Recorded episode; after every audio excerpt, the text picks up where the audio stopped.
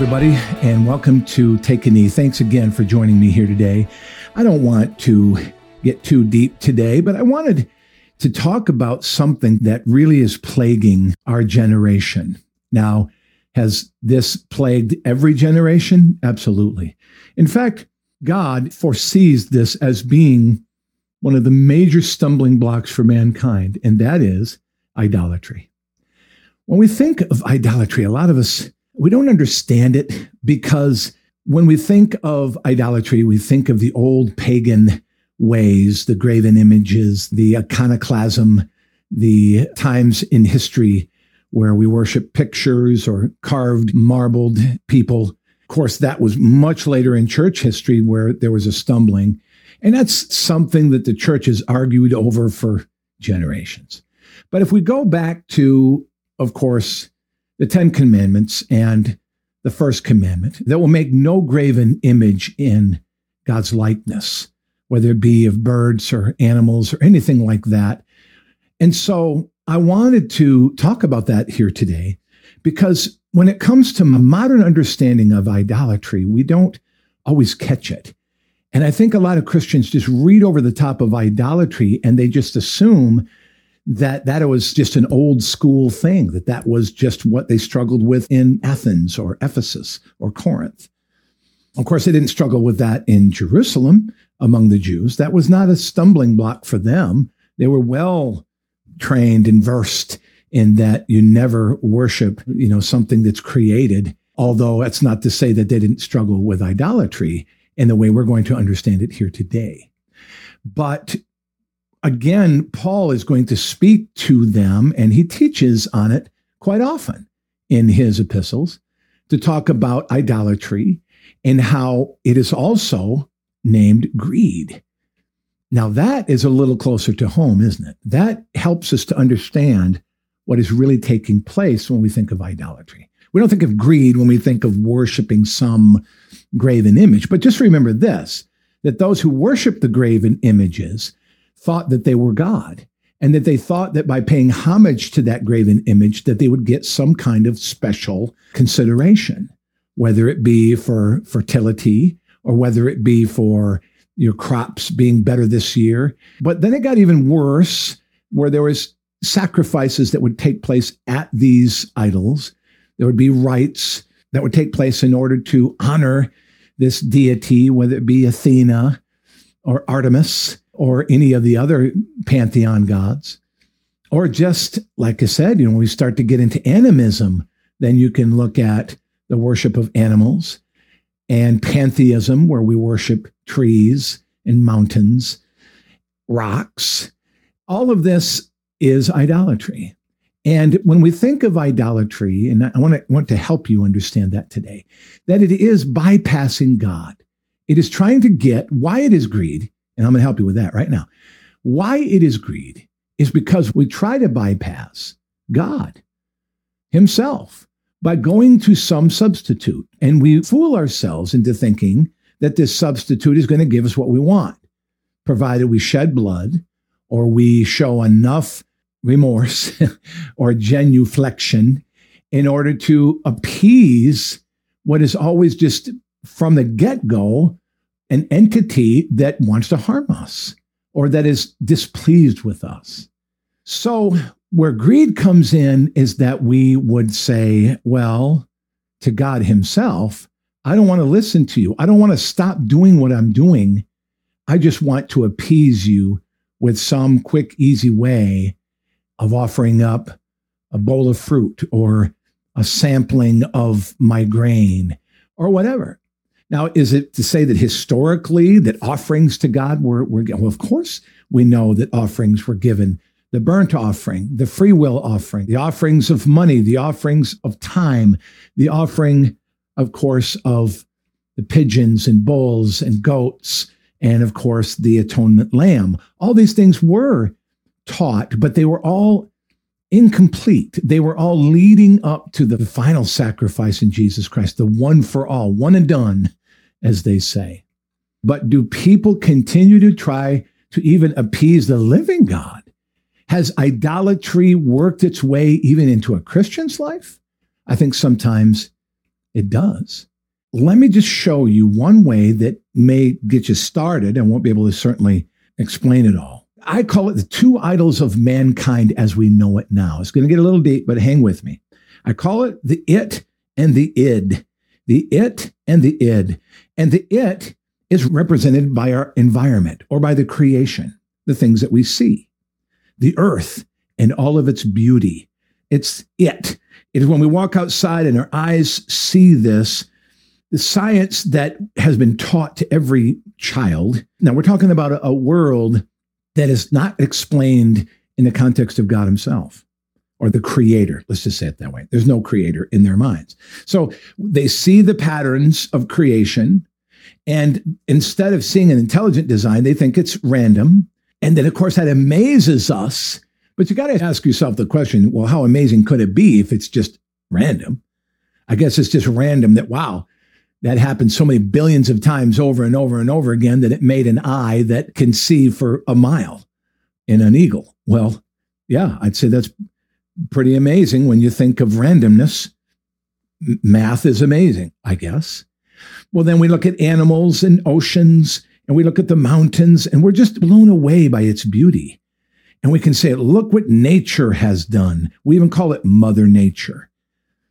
It's a sort of pantheism, but without really any worship or intelligence. Because I think sometimes we just back away and just say, well, don't know how it happened, but it did happen. And it took so many different repetitions of making something over and over and over and over and over and over again that finally it settled on something so incredibly intelligent looking, but it wasn't really made by anything. It just is. This nature that we're talking about is far too complex and old for any God to have thought out. So they dismiss the idea of God altogether. And then it comes down to the more that they discover, the more they're awed by nature. Well, in reality, we should be awed by God. But the people in this world are taught to be awed by the it, just be awed by what you see. And so we are tempted to not just worship the creator, but the created thing. Paul speaks about this in Romans chapter 1. It has been the nature of man that without God, we end up worshiping it. And that is idolatry. Then we have what I call the id, and that is the human consciousness. It is the ability to manipulate this world through science, mental ability, ingenuity, and physical strength. The id is the human part of what can be idolatrous. So we worship the created thing and then we worship ourselves. We worship what we can do, what we can figure out. We worship our ingenuity and physical strength. And then we just stand back and are awed by what we have thought and done. Philosophy is look at us. We're smarter than God, if there was one. These idols that I'm talking about here today, the it and the id, they're idols that stand against God. They are a world without God. They are a world we all were taught at various levels when we went to public school. In fact, I was just chatting with a friend who was discovering that a famous radio talk show host, guy who has a podcast and also a television program, was discovering that there was a flood, that there was this cataclysmic event that took place in the world. Now, look, I mean, when I grew up and took all the science that I took, and I took a lot, a lot of science, a global flood was never mentioned to me ever. It never was a part of the discussion that it could have possibly have been what created the Grand Canyon, that made some of the changes in what we might call the continental shift, or that there were things in this world that the sedimentary graduation that we see in the soils and all of these things that, that could possibly have been done by a flood. And so, anyway, we were getting a kick out of the fact that this guy was just discovering this. Of course, we're happy that they have discovered something new because obviously the flood would be pretty important when it comes to how our earth is presented to us now. If there was a global flood, well, clearly the activity of water as it surged over the face of the earth would have done incredible change and destruction to the surface of the earth. So that when the water settled into oceans or evaporated and created all the clouds we see, so on and so forth, or even some of it go back down into the earth, that it would make sense that as we look around and say, well, yeah, now that our eyes are open to the reality, we can see it's true. But some of us are not taught these things. We're taught other things. We're taught that it just is, or that there were these other systems that happened, you know, i.e., evolution, natural selection, other things that we have now since looked at with a more intelligent mind, which I find so incredible that the more we learn of science, the more we're willing to dig deeper into the strata of human understanding, the strata of even the physical earth. We discover things that we didn't know and we can't explain. And we can't explain them because we just refuse to break out of our particular frame of thinking. The worldview, as they call it, is so incredibly important to how you will then view everything. It's like putting on glasses, and they're colored glasses and you will see everything with that hue. You'll see everything with that color that is overlaid everything. So everything looks green. Everything is rose. Everything is shaded. You know, I was watching recently, perhaps you've seen it too, where they have these glasses you can buy. They can help a person who is colorblind. You know, I love watching those videos. Do you know why I love watching them? Because I love seeing the surprise. I love seeing the emotion on the eyes of a young person who has never seen color in all of their lives, and they put those glasses on for the first time, and they're able to see red and yellow and blue and greens, and they're just emotional. They almost always break down. And I'm talking grown men, tough guys who their wife or friends buy them these glasses that allow them to see in color, that they always break down. They always get emotional and the reason why is because they're now viewing the world as the world really is. And you think about what Jesus did. It's such an exceptional analogy of what Jesus did when he came to the earth is he provided us with an opportunity. He gave us a set of glasses to be able to see the world as it really is. He said, I am the way, the truth, and the life. He said, I am the light of the world. He said that I bring the true reflection, the vision, the eyesight of what is really happening in the earth. You overlay our vision with truth. It's interesting when Paul was defending his faith to either Festus or King Agrippa, I forgot who it was, but when he's defending his faith and talking about his faith, he talked about truth and they thought that was pretty funny. They said, Well, what is truth? Because, of course, as philosophers, as Romans or Grecians, Greek peoples, they would have been interested in philosophy, and philosophy would always lead to more philosophy. A few questions would only open up more questions, which is what the beauty of what Jesus was saying. Jesus came to say, Look, the buck stops with me. You have a lot of questions. I'm your answer. And if you will open your heart, if you'll put on the glasses of the gospel, if you'll put on the glasses of Jesus, then your worldview will become sharpened and you'll begin to see things that you missed. Even the things that are kept from us, even the things that are sitting there is obvious is as night as and day. And this is quite a reality. I call it the broom in the closet effect. When we think in terms of seeing something in the corner and yet after a while you don't see it anymore because it becomes a part of the landscape you don't see the forest for the trees right you don't you don't see you're looking so closely up at something that you can't see its grand schematic and that really describes this world and let me just say one other thing the whole point and purpose of idolatry the it and the id is to distract you then we're so focused on what is created, or when we so focus on ourselves narcissistically, then we don't see the world as it is. we're blinded. We're not looking for the truth.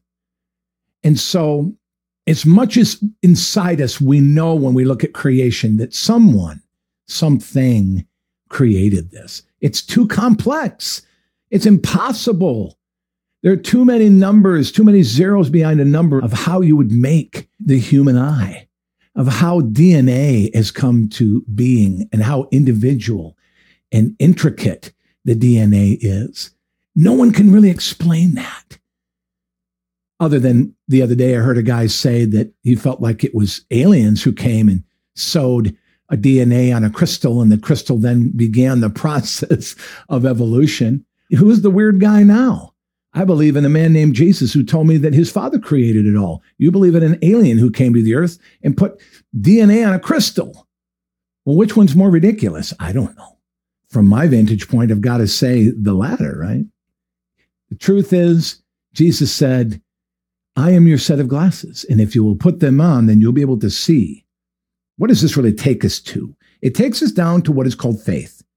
And faith is believing what God has said about creation and us by what was created and the created being, who we are. That's the biggest thing I when I studied philosophy is everybody just wants to look on the inside and if I think therefore I am and I have an image of a particular thing therefore it must exist. Consciousness is a mystery, but it is not outside the bounds of knowing that our consciousness, that who we are, are incredible creations by God. We're not just like the animal who has just a soul of emotion. We have a spirit. We seek through our intelligence and through our innate hardwired abilities to wonder about the creation and the creator. It's all there. There's still a remnant. They always wonder okay, where did the appendix come from?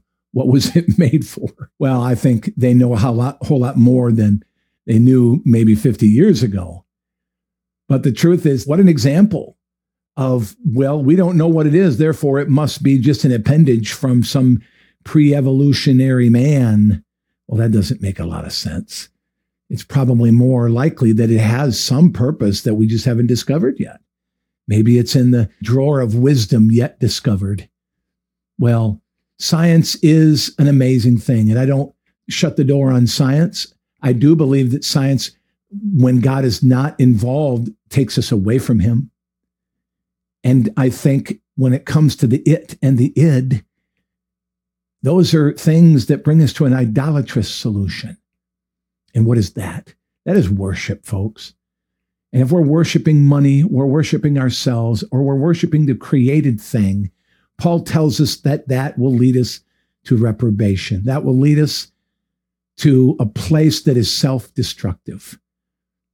And so we see a lot of this in mankind today. We're seeing it in a lot of things that are going on in our culture today. And we should give it a think. And we should ask God to deliver us from idolatry and that we would stop worshiping the created thing. We would stop worshiping the science. We would stop worshiping the idols of man's cleverness and ingenuity, but that we should worship the living God. And we should remember that his son is the key to all of it. Jesus is the way, the truth, and the life. And no man comes to the Father, the Creator, except through him.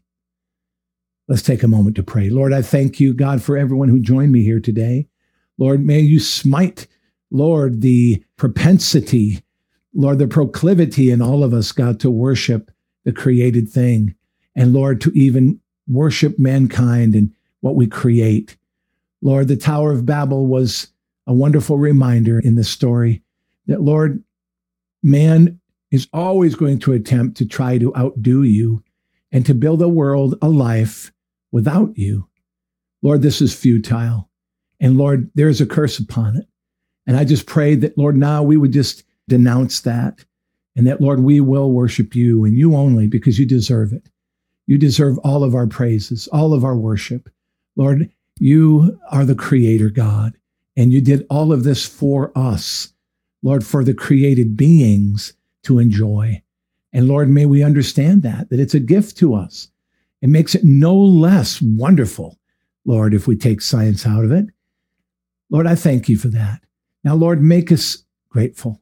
Lord, make us knowing. Open our eyes to see, Lord, the reality of our planet and, Lord, the reality of our lives in the midst of it. Lord, again, bless us and keep us now. In Jesus' wonderful name, amen.